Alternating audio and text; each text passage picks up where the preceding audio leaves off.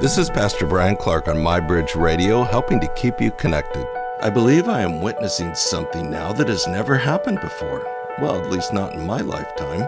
Many people no longer care about what's true. The facts are irrelevant to them. People form their opinions first, then they find the evidence to support their opinions. It's not simply that people don't know the truth, they don't care. Their world is now so small and consumed with self the truth outside their little bubble doesn't concern them in the least. Add to that the fact that the lies they choose to believe make them angry and miserable and incredibly judgmental of all those who don't subscribe to their manufactured reality, and you have a society that is destroying itself.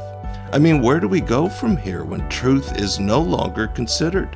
When evidence is considered a nuisance and reality is, well, whatever I want it to be? People hate for reasons that only exist in their minds, yet their hatred is real and it does great violence to the shalom of others.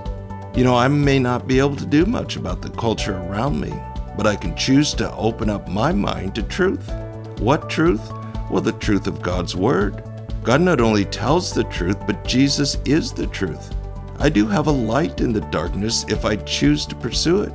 We can learn the truth and it will set us free when we view the world through the lens of His Word.